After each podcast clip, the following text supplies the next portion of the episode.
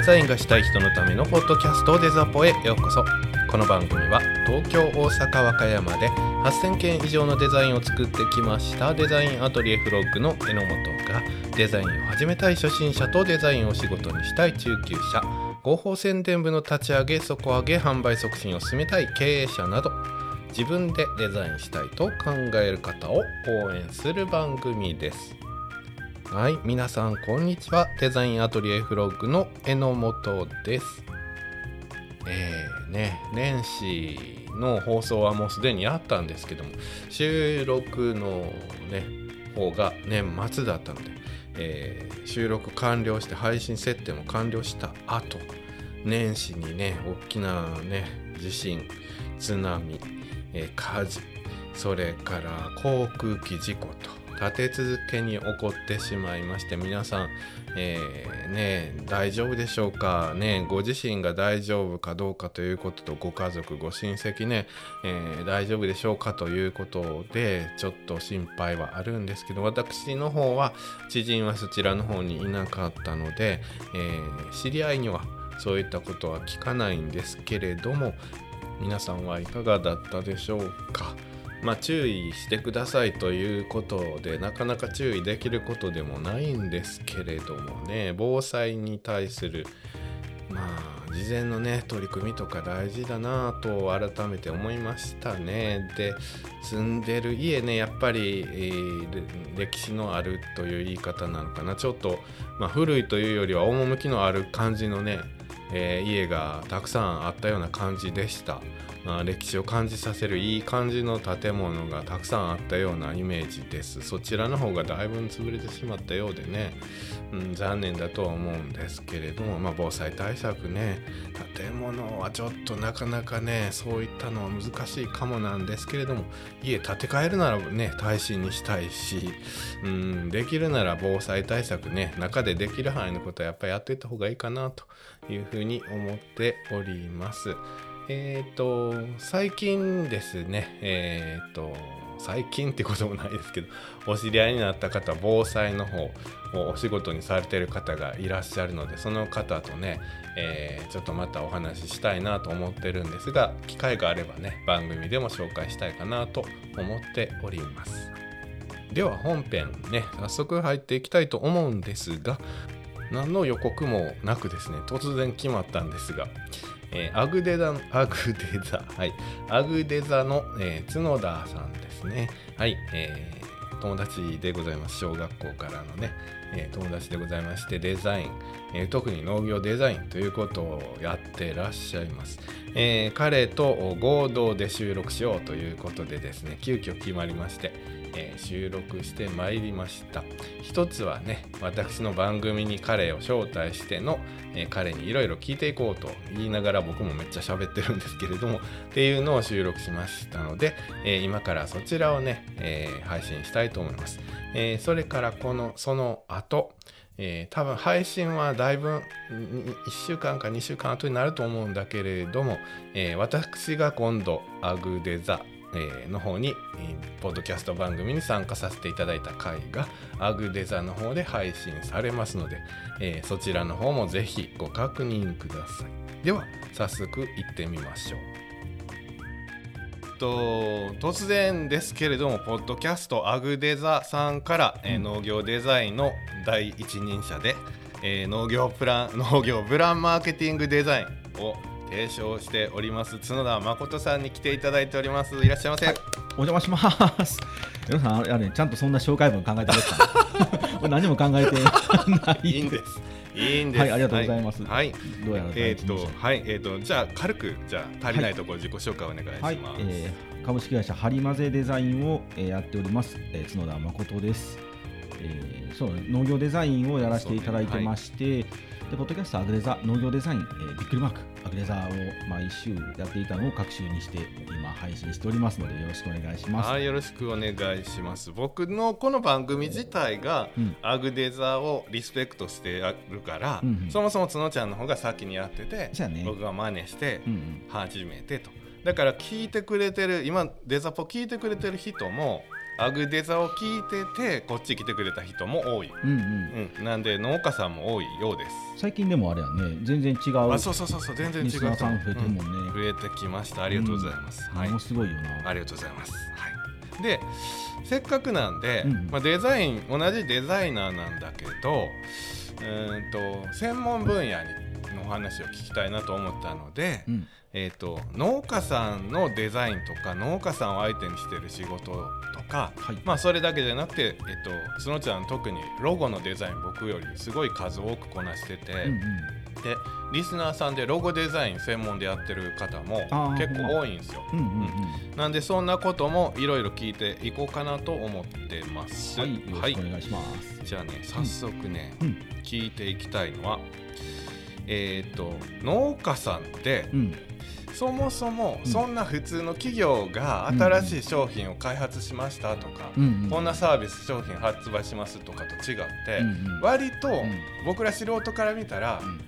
あーまあ同じ人参作ってたら、大体一緒なイメージが、そうやね。うんある、うんそれをどうやってデザインしてるのかなと。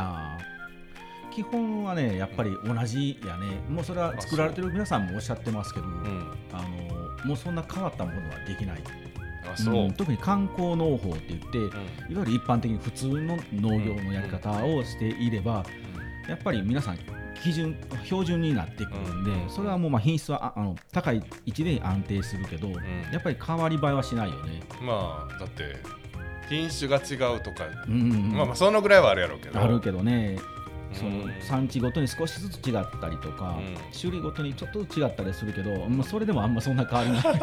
僕ら消費者からすると ほとんどわからん。そっか。でも、うん。そしたらその A 農家さんと B 農家さんと同じ人参作ってるけどそれぞれでデザインしなきゃいけないでしょ、そうそうそう。シシールとかうんロゴとか、うん。そしたらそういうのってどうやってやってるね、それが不思議でしょ、うん。うん。ここがねあのもううちの味噌なん味噌っていうかねもう本当にあの キーやけどまあいろいろいろいろあるんやけど、うんうん一つ言えるとねあのでもねそういうこうなんだろう同じものというか、はい。比べようがないものほどブランディングはしやすいと思ってます、う。ん、俺は。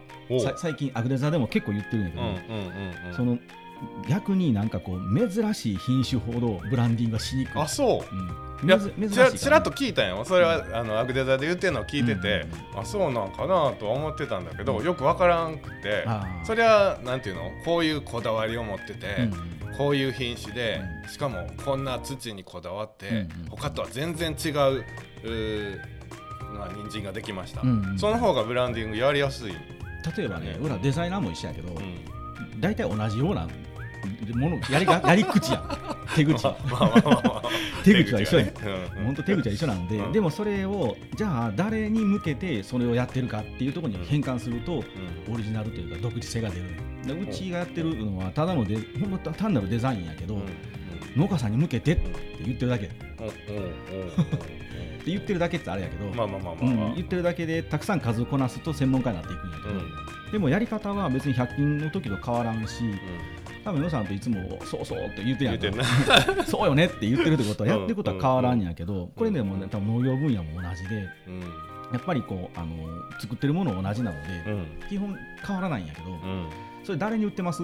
とかうん。いうところから少しねちょっとずつね道がねやっぱそれそれるってあれか。分かれていく。ああ、うん。同じ人参でもっていうこと？そうそうそう、いやこれはこの売り場でこういう人たちに買ってもらいたいんですっていうとねもうその時点でね2つに道が割れるのピッパッあー。あだから人参でブランディングするっていうより販売ルートとかうん。買ってほしい人とか、あそうそっちの方の細分化した方でうん、特徴つけていくんだ、じゃあこういう人たちがうちのお客様なんだろうなって設定できたら、うん。じゃあ自分たちはそういうお客様にどう満足させてもらえるかっていう考え方になると、独自性ブランドが出来上がってくる最初から俺たちはこれだって押し付けると、うんうんうん。それはね消費者が求めてない可能性が高いの。ででもそれは大事なんで。あの、うん。自分たちの特徴を押し込むっていうのは大事うなんんだけど、うんでも農業分野ってなんかよく伝えましょうとかうん。自己アピールしましょうとか顔を出しましょうとかって言うやんか、言うねあれ間違ってるのはあの、うん。俺たちはこうだって自分発信やから、うん間違ってるのそうね、で自分たちの買ってくれるお客さんは誰だろうって考えて、うあこのお客さんにあ自分たちならこういうことが提供できるな、うん。同じ人参だけど、うん。みたいな感じなのよ。うんうんなんでこれね俺が得意やかっていうと、うん。100均業界って毎年紙コップやったんや。毎年あのご依頼いただくのありがたいんやけどまたまた紙コップかと思ってこれ何の変哲もないよ、うん。この紙コップ本当にね、うん紙コップなんよ、そうね。うんそれをまた新しいパッケージを作って新しい商品作んなさいっていう発注が来るんで独自性はないわな。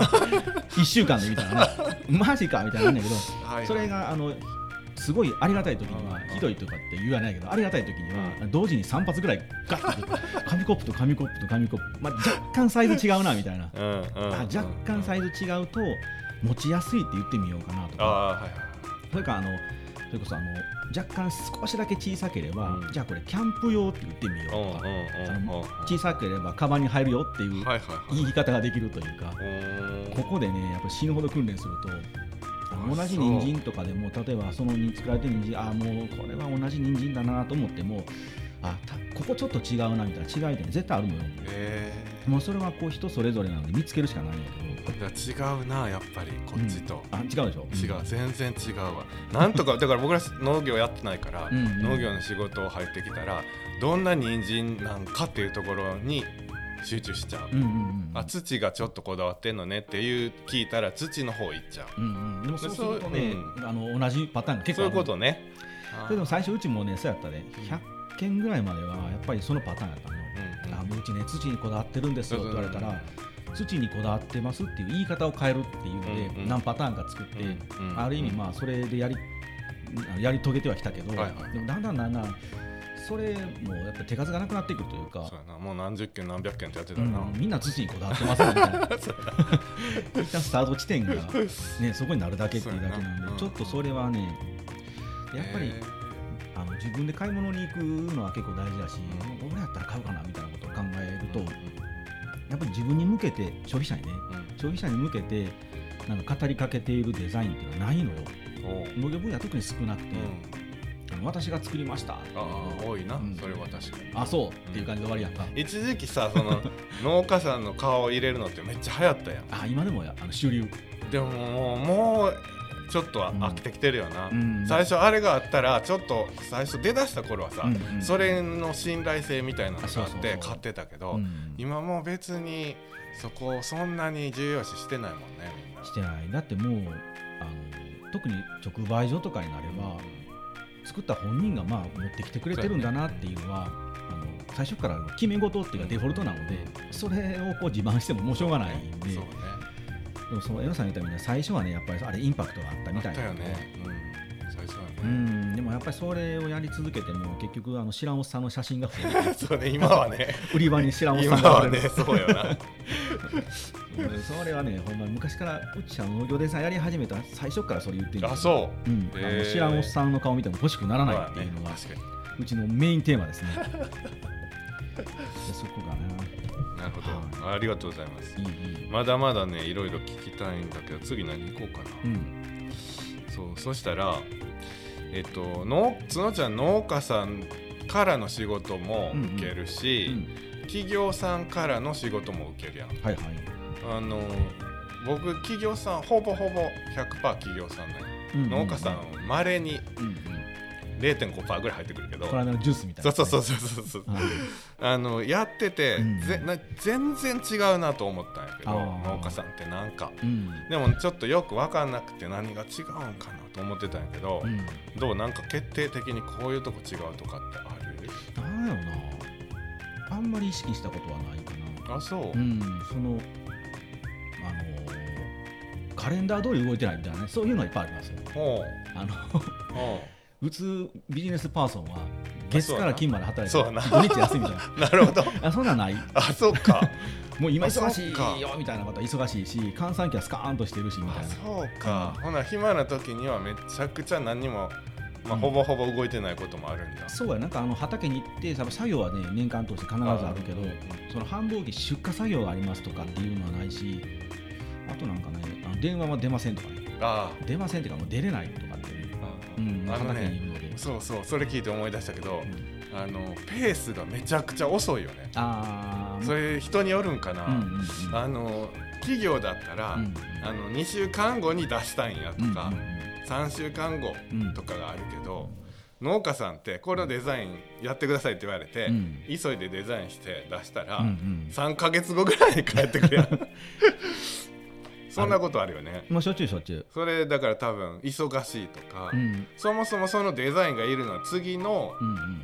シーズンの出荷の時とか。そういうことよね。あのねいろんなパターンあるけど、うん。もうあのできてきてるんですって言って 発注来る場合はもう超スピード超スピードでいくしそうももうちょっと先にっていうのとかあったりとかするけどもうじゃあほんま今シーズン使いたいなっていうので前もって発注かけてもらったけど急激にでき始めたんでちょっともう今週無理やな今シーズン無理やみたいなのあるし、うん。もう一個ね今思い出したけど企業って広告大きくなってくると、うん。中程度になってきたら広告宣伝部みたいなのが出てくるわああ担当のね。農家さんってないよね。あそれはないない。ないよね、うん、あちょっと大きいな会社とかになればやっぱり担当あがいたりするけどかそこまでの規模はうちのご依頼が少ないかな。まあでも家族経営してる人多いでしょ、うん。まあ、もちろん従業員は増やしてるやろう。けど多い多い。そこの部分はね多分もしかしたらあのお店経営してますとかね小規模事業者さんとね結構近いかも。うん、自分のなんかこう生活の延長が仕事みたいになると、うん。なかなかそう切り分けてできへんのでうん。そのレスポンスが遅いのも多分そこなんやと思うよ、うん。なんか農作業をやるのがメインの仕事で、やね。うん。例えばデザインを作ったりするのは、まあ、あくまでおまけみたいな感じの感覚の方結構多くて、そうすると農作業は夕方までで終わりました。ここで仕事終わるのよ。はい終わり。あとはまああのなんとか風呂入ってちょっとゆっくりしてから落ち着いてから上がってきたデザイン見ようかなとなると、はいはい。これね余白余波になるので、はいはい。なんかねやってくれない人が結構うんうん多いので、うん。会って話できる人は結構言うんやけどあのそれも仕事なんで、仕事のね時間ないなんならその夕方の時間内にやってください、はいはいはい。家帰ってもう晩飯食ったらやれへんでしょって言って。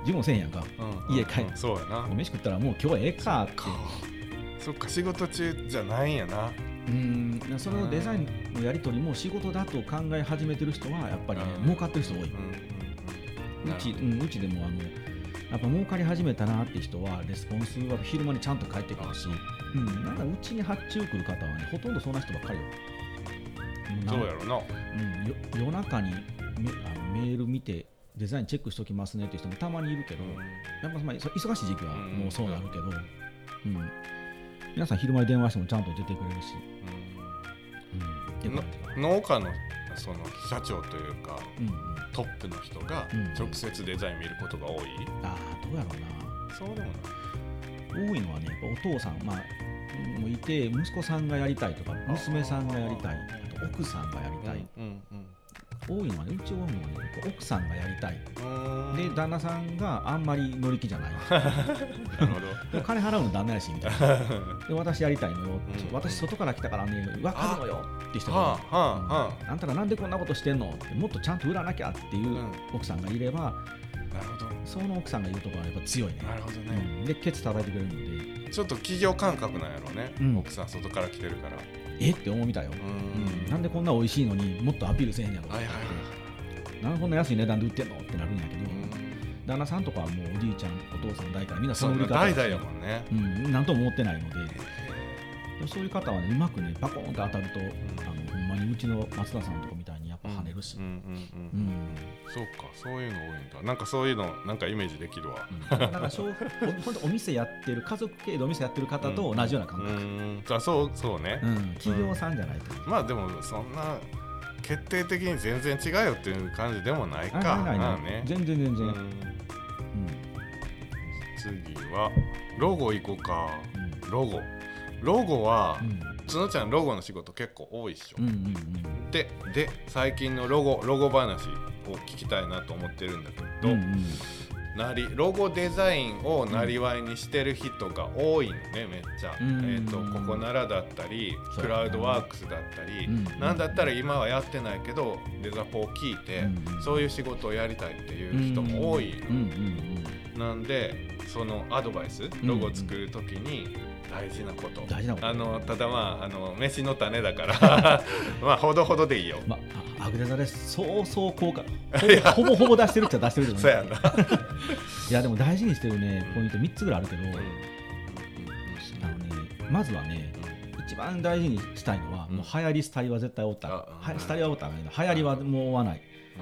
それもあの俺も最初の頃は、うん。それこそ結構ダイソーの商品ってあのねもうい今は違うけど、うんうん。当時やってた頃は一つの商品に一つのロゴを作らなきゃあかんかったんよえこれめちゃくちゃしんどかったんやけどあそれね何をしてたかっていうとカテゴリーがあって、うん。あシリーズみたいなやつじゃん、そうあのねえーっとね例えばあのスポンジやったら、うん。あのあわあわシリーズみたいな。あそうそうそうそれねそうん、シリーズで言ってるくせに毎回その名前から作るのよ あわあわカテゴリーみたいな。でそれが今度分類って言って商品パッケージひっくり返すと後ろに番号が振ってあって、うんうん。そのあわあわの何番とかって振ってあるんだけど、はい。この分類とかね結構自分たちで作ってたのこれをやってた頃うん。はそれこそね流行りばっかり追っかけてた。もうひたすら流行ってるもの。数やらなあかんからね、もう一旦もうそれはもうい今売って今はけりゃそれでいいの。はいはいそれをやってたんやけどうん。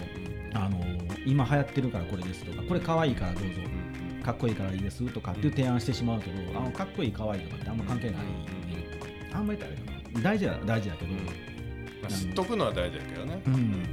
そのロゴもあの、えー、と CI と言われるもの。はい。コーポレートアイデンティティ、はい。会社のとか団体のロゴですっていうものと、はい。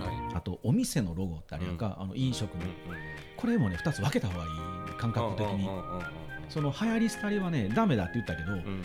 お店のロゴはねうん。流行り廃り追っかけた方がいいと思う、あのもうさっさと作ってい今っぽさはええと思う榎本株式会社のロゴは流行りはダメ、はいはダメだけど、うん。榎本株式会社がやってるうん。榎本カフェのロゴはうん。ある程度流行りとかを踏まえた方がいいと。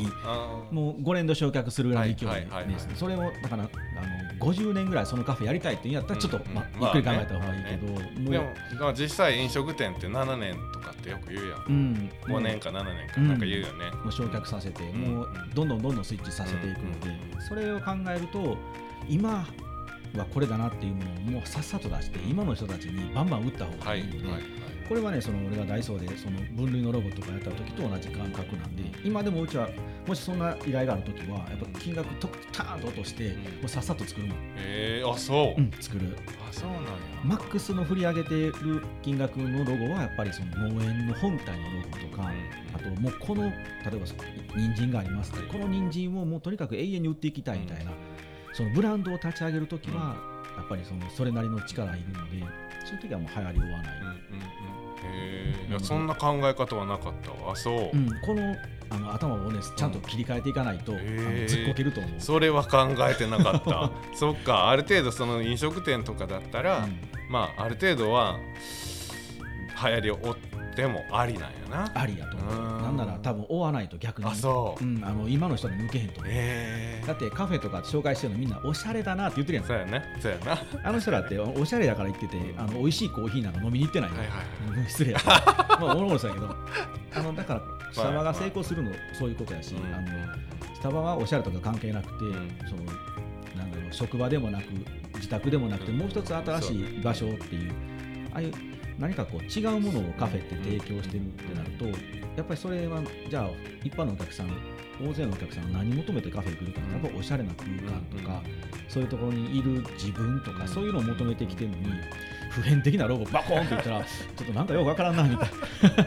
シンプルやけどな。るほどな。うん。それはちょっとなんか違う。のでどな。まあでも業種にもよるんやろうけどな。業種カフェだったり、あの夜夜。あの違うね、うん。ショップだったりとかまあでもなるほどな。そこはねだ結構大事にしてる。へなんかもうそれが一番のポイント。あといくつかポイントあるけど、うん。まあ、それが一番ポイントかな、うんうんじゃあ詳しくはアグデザーの過去回を 聞けば出てくると。ギュンとまとめてさ8種類ぐらいあるから。まとめきれてない。毎回なんかロゴまたロゴの話してるなって言うてても、うん。毎回違うこと言ってるもんな。違う内容足してるもんな。言い切れてないのでね、うん。ありがとうありがとうございまはい。す、さああとはデザインしたいなって思ってる人。うん。デザインこれからプロとして生計立てたいなって思ってる人。うん。そういう人たちになんかなんか一言。なんかないかな。なんていうのかな。これこれは失敗したからうん みんなは失敗しないようにねみたいなことない？山ほどあるかもね。本当に。失敗したもんねうちら。いろいろ。ねもう我々も本当に失敗しかしてない。失敗したよ失敗した。なまあ間違いすり直しやり直し。ああもうそんなんはもう。しょっちゅうやったな。うん。さすがに最近はうん。勤めにやってた時に比べたら全然減ったでしょ、ああまあまあそれはねうん、いやでそれももまあまあ ちょこちょこ。それやっぱりまあうん。人がいるとどうしてもねうん。自分の目が届きにくくなる。まあそれは最初俺の責任なんやけど難しいところもありますね。そうやね。失敗というかまあほんまにあれよなアドバイス的なのとはい。あのなんだろうこうフェーズフェーズというか1年目なのか、うん。5年目なのか、うん10年目なのかによってうん。多分だいぶ違うと思うんだけど、うんうん。なんか1年目はなんか来る仕事は断ったらダメなんかねあの俺あの最初スタートアップの時に部屋借りた時にお隣さんはうん。もう最初初っ端から自分のやりたい仕事だけやるんやって言ってなんかめっちゃでかくガンガンガンガンと言った人なの。よ、えそれデザイン事務所、うん、あのプロダクトデザイン商品のデザインやったから、まあ、それは彼らは和歌山みたいな田舎にプロダクトデザイナーっていなかったので、うんうんうん。まあ、引く手あまたやからそれでよかったよなと思うけど多分聞いてくださってるリスナーの皆さんは多分ほぼグラフィックデザイナーそうやねと思う。もうこんなんて吐いて捨てるほどいるんで、うんそうね。もう自分に声がかかる時点で絶対断ったら俺はダメだと思う、で声をかけてくれるっていうことは多分あのじゃあ角田君これお願いしますって言われた時点であお客さんは角田にならできるって踏んでるんやな、うん。思ってくれてるんだなと思うと、答えなきゃ多分ダメだと思う、ねはい。で俺それはもうあのどんな仕事でも最初やってたで。もうそれは難しいなって思ってもっていうこと、難しいなと思ってもそうやしあとやりたくないこともそうやし。値段的なことも、値段も大事、ううん。あの最初はもう俺はそれこそもう100円とかなかったけどはい。もうほんまに信じられない値段で最初やったもんあそう、数すごかったよ。結構ね7000円でパッケージデザインを。まあそれはもう専属契約してるからやけど、やり倒してたし。でもうどんな仕事来ても一旦やりますって帰ってきてから悩むっていうああそう。じゃないと強くならん。うん。経験せろしろと、うん。期待あの強くなろうと思うと多分ね新しい敵と戦うしかないの。ようん。同じ敵と戦ってもレベルって上がれへん。はい。スライムみたいなもんで。はい。はい。やばいの来たなっていうのを倒さない限り無理なのでそうやな、うん。基本それがただ働きになるかもしれなくてもやったなかな。最初はね。うん、1年目ぐらいは。うん、5年ぐらいやった。5年ぐらいやった、うん。そうするとねなんかねあのいい意味で無敵になってくる何でもできるぞと。そうそうそう、であうん。一一旦してはいあ昔これ無理やと思ってたことがああできますよってなってきたなってはい。ふっと気づく時あって、はいはい。その段階でね値段パパッと上げていくの、うんうんいや俺だって専門家やもんって言えるようになるので、うん多分ね今でもねあのうちのやり方俺のやり方このやり方で、うんうん。一旦ねまず数を集めるのよ。うんはい。はい。はい。はい。経験値を凄まじい数にすればはい。あの得意分野がなくてもはい。専門家になれるのよ、うんそれはあのこれ兵法書が好きなのでうん戦のつあの常というかもうこれはい肝なんやけど、うんはい。戦はね数でが多い方が勝つねん。どんだけねあの俺は槍がめちゃくちゃ強くてあの、うん。もう世界で一番槍が強いんやってうも、うんうん。1対100やったら負けんのよ。あな なるほどね。なるほどね凡人が100集まった方がね強いのよ。どんなクソみたいな仕事やなと思ってもうん。100こなせばめちゃくちゃ輝いてる人に1で勝てるのででうちはまずあの農業分野やり始めた時もそのダイソーしかやったことなかったので、はい。ダイソーセリアキャンドゥみたいな100均業界から農業分野に入るとまずジャムのパッケージやったことありませんとかね、うん。ジュースのパッケージやったことありませんっていうところにやれますって戦いに行かなきゃいけないあってこととこれ多分一発目から無理やなと思ったので、まずはなんか農家さんを100人いますまで持っていこうと思った、うんうん。だからあの最初のデザイン料金ゼロにしたもんそうシールゼロ。嘘やろそれ100まで半年でいくかなと思印刷代だけ？印刷代だけ。いや。それは一番だからうちが100借金っていうか負債が1000万ぐらいまでの時に。すごない。すごいな。自分で言うのもあれやけど。でもそれをしないとうん。まずは100ないとちょっと専門家として農業専門家言えやんなと思って。大体なんか1軒や2軒ぐらいはみんな農業ぐらいやってるんやって人が多いのよ先輩もいっぱいいたけど。でもそんな人たちにいやうちは農業の専門家なんです。とか専門の会社ですっていうのは多分100は絶対いるなと思って。100件やりましたよ。うん、1年半ぐらいかかったけどね、でそこから印刷代だけはもらいながら回して回してうん。やって、ほんで0円から今度5000円に上げたの。これでも全然上がってないんやけど、うん。でも上げた時って怖いやんか、うん。今までゼロでやってるから、あ人来るかなと思ったけど、うん。上げても全然減らんかったし。あそう。うん。でそこでぐーっと上がっていって、で今600人以上になったんだけど、うん。多分ほんま600人の農業の農家さんたちがいるデザイン会社って多分うちだけ、うん。もう一軒有名なとこあるけど、うん。そこでも200人って言ってたから、へー圧倒的にうちが強い、それでもあんまり言ってないんちゃう？うん、言うてない。あの600件以上。あ言ってるかホームページは書いてるし、うん。あのアグレザの最初で言ってるけど、うん。多分あんま伝わってないでも600件以上の農家さんとや取引してるっていうことがほぼほぼまあないよと。うん、いう事実ってあんまりみんな知らんよね。知らんと思うしね。ね。あの集計取りにくいので、うんあー。まあね日本一とは言いにくいんやけど、うんうんだからもうそれをでもややるといろんな、ね、恩恵がやっぱり出てくるんだけど、そうん。まずね専やっぱね皆さんもね専門家にまずなった方がいい、はいはい。もうそれこそもうロゴだけやっていくのであればせめて100件はやっておいた方がいいので、うん。最初の頃は1年から5年ぐらいの間はもう0円でもいいので、うん。とにかく数集めて、経験値を貯めてへー。だからデッチ暴行みたいなもんでね。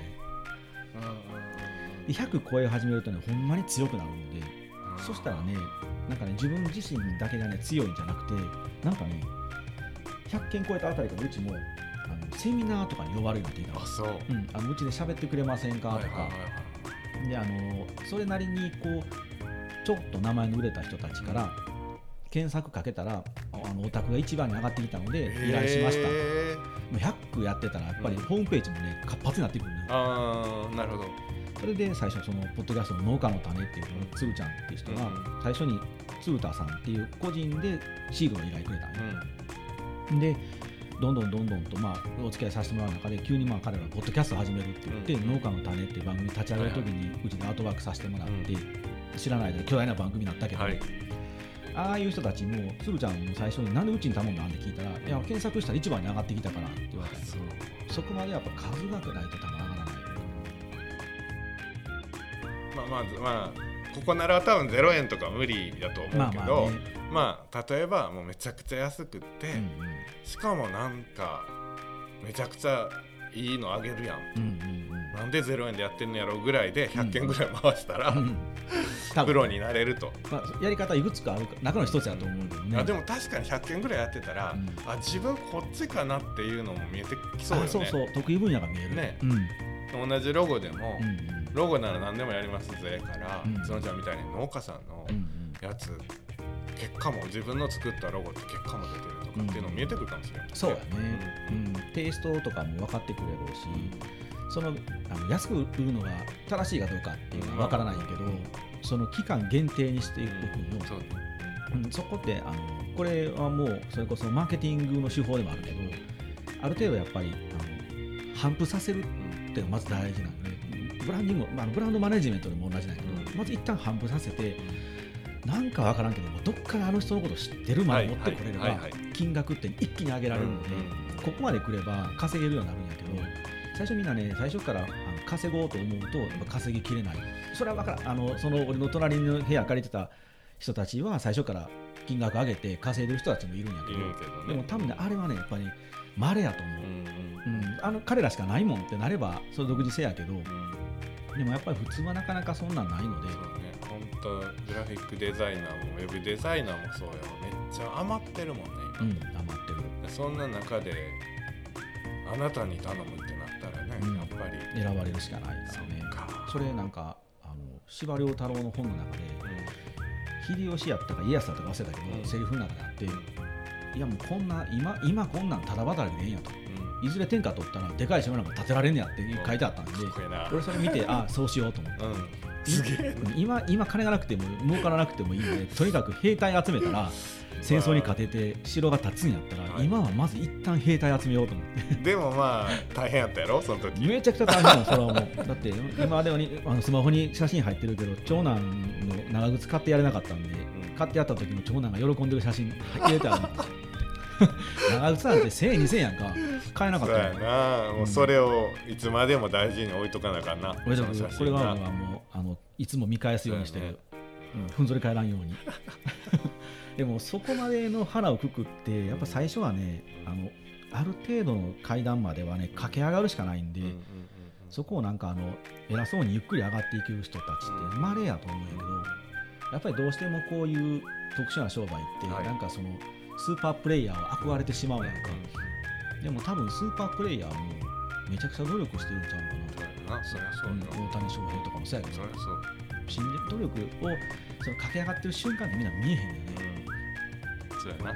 そうだからもうとにかくあの俺は結構あの耐える変態タイプなんで。あんま苦にならないから なんか強く強くなってるなっていうちょっとワクワクしてくる。変態やな。茨の道しか行かないなるほどうんねいやうんうん。はい。おすすめはしませんけどね。おすすめはしないね。確かに。生活できないところまで落ちたらあかんけど、まあまあでもまああのそれで飯食っていくぞと。それでまあその腹くくるっていうのもまあ確かに。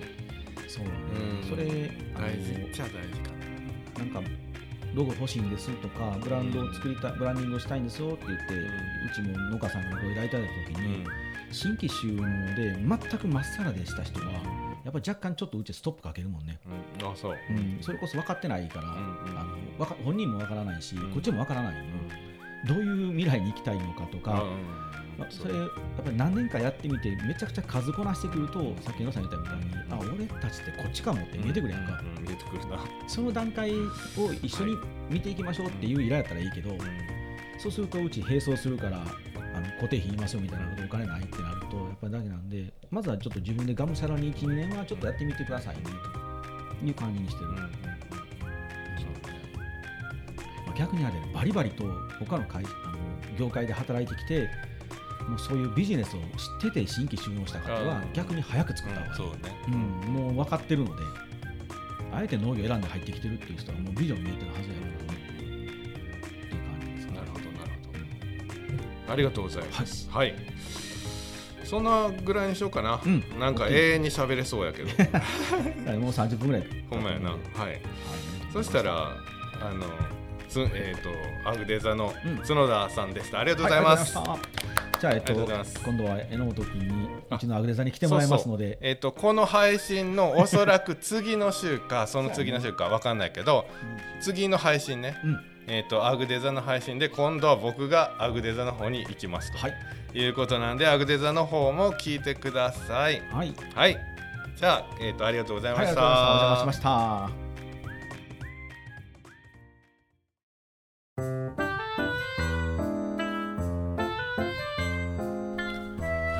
疲れ様です。いかがでしたでしょうか？ということで、えーアグデザの角田さんに来ていただきました。と、冒頭の時に、えっ、とね、農業ブランマーケティングデザインって言ってましたけど、農業ブランマーケデザインですね。正しくは。だったと思います。はい、それで間違ってたらごめんなさい。はい、えっ、と、の角田さんでした。ありがとうございました。さあ、えーもう皆さんね、仕事ね、始まってますよね。僕まだ、この時点では、1月の6日、なんとまだお休みを取っております。8日まで取ろうと思っているので、一応、えーカレンダー上ではお休みをいただくということでやっておりますが、なんだかんだ仕事はしております。という状態です。皆さんはもうね、仕事してますよね。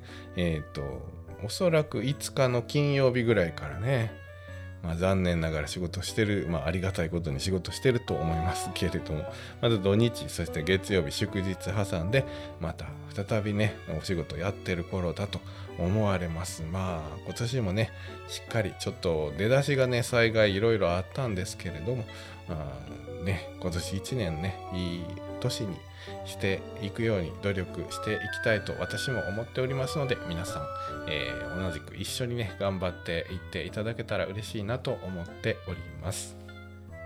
さて、えー連休中にですね実家に、えー行ってまいりましたといえとはいえですね私の実家はもう徒歩徒歩圏内でございまして奥さんの実家に行ったんですがまあね奥さんの兄弟家族が集まって、えー、お父さんがいてという感じで、えー、過ごしたんですがちょっと和歌山からは、えー、少し離れて大阪お隣ですね、え1時間半ほどで行けるんですが行ってまいりましたけれども嫁さんのお姉さんのですね一家に犬がいましてですねチワワを連れてきておりました。あんまり連れてきたことなかったんですけどね。連れてきててですね。我々犬が大好きでですね。まあ僕はもう以前3匹同時に飼っててですね。まあね大変だった、うん、まあもう犬のいる生活はプライスレスとはいえまあ亡くなっていったんでね。ちょっともう二度と犬は飼わないぞというのがまだ未だに思ってるんですけれども。奥さんはそれを見ても犬が欲しいと。欲しくてたまらないというスイッチが入ってしまってですね今大変困った状態になっておるんですけれども。犬皆さんペット飼ってます？犬はね確かにいいですよね。うち3匹飼っててこの話したかな？名前が、えー、1人目の子が空2人目の子が陸3人目の子が、えー、海という、えー、陸海空って感じなんですけれども海3人目は絶対に海にしようと思って海として買ったんですけれどもあのペットショップで買ったんですよね。でペットショップで買ってたからチワワなんでうん安直ですけどペットショップの人たちはねちーちゃんって呼んでたんですよ。もう買う前から3匹目は買いって決めてたのにもうちーちゃんと呼ばれ続けてたがためにですねちーちゃんと呼ばないと反応しないという子でして まあ実質名前はカイじゃなくてちーちゃんだという3匹目だったんですけども上からチワワ、えー、2匹目がえっ、とミニチュアミニチュアピンシャー3匹目がチワワというね3匹一斉に飼ってたという状態でした。で1匹目がチワワなんですけど5キロ以上あったんちゃうかな。の、うん、柴犬レベルぐらいに大きくなるチワワっているんです。知ってます？いや知らなかったんですけどその時結構大きくなるよって言われてチワワでそんなに大きくならないだろうと思ってあまりの可愛さにあの1匹目を買ったんですけどめちゃくちゃでかくなってですねすごいもう誰もそれをチワワとは認識しない何かの雑種だろうなという感じの まなかなか頭のいいね可愛いチワワでございました、えー、一方3匹目のチワワはもう典型的なちっちゃいちっちゃいチワワでしたね。やっぱり犬ってまあいいですけどでももういらないな。3人とも病気してね大変だったしね死ぬ時はやっぱり悲しいですからね。はい。まああのそうこう言いながらもうちの奥さんが止まらなかったら買わざるを得んねやろうなと思ってはいるんですけれど、えー、はいあの皆さんは犬以外にまあ猫が多いかな。爬虫類とか飼ってる子もいるもんね。まあ、買うなら情が移らない金魚ぐらいにしてくれとは言ってるんですけどまあその子供がいないもんですから。母性本能がもう収まらないんですかね。あのそういう育てる子が、うん、ちょっとまあさすがにね魚とか金魚とかはちょっと育てがいがないじゃないですか、まあ、それもわかるんですよ。なんで僕も欲しくないわけじゃないんですけれども、まあ、そういった状況で、えー、犬をねちょっとめでてまいりました、はい、さあ今年はえっ、と先に言ったかな？ちょっと忘れちゃったけど、デザポを今年1年で大きくしたいというふうに思っております。えー、それからしっかりね、えー、ブログの方もね、えー、頑張っていきたいなと思っていたり、それから外に出ることもね、え続けようと思っておりますので、早速、あの、今日ゲストに来ていただいてる、いただいてた、え角田くんと、それからもう一人の例のメンバーの梶さんと、はい。えー一緒に2月の東京ギフトショーの方もねちょっと勉強しに行こうかななどとも思っておりますのでその辺も行きましたらまたご報告したいかなと思っておりますがまあえっ、と昨年度のねいろいろやりたいことをや言って失敗するということがありましたからまあ一つ、えデザポを大きくするということをしっかりしっかり、えー集中してやっていきたいなと思っておりますので改めまして今年も1年よろしくお願いいたします。最近ちょっと、えーテクニック離れてるんでそろそろちゃんとテクニック入れようかなと思っておりますし、えー今回ちょっと差し挟んでおりませんでしたがメッセージお待ちしておりますので、えー知りたい内容、えー話してほしいこと私の方で答えられる限りは答えていきたいと思っておりますので引き続きメッセージの方と、えテーマ質問内容等々お待ちしております。それでは本日はここまでとなります。皆様次回まで。さようなら。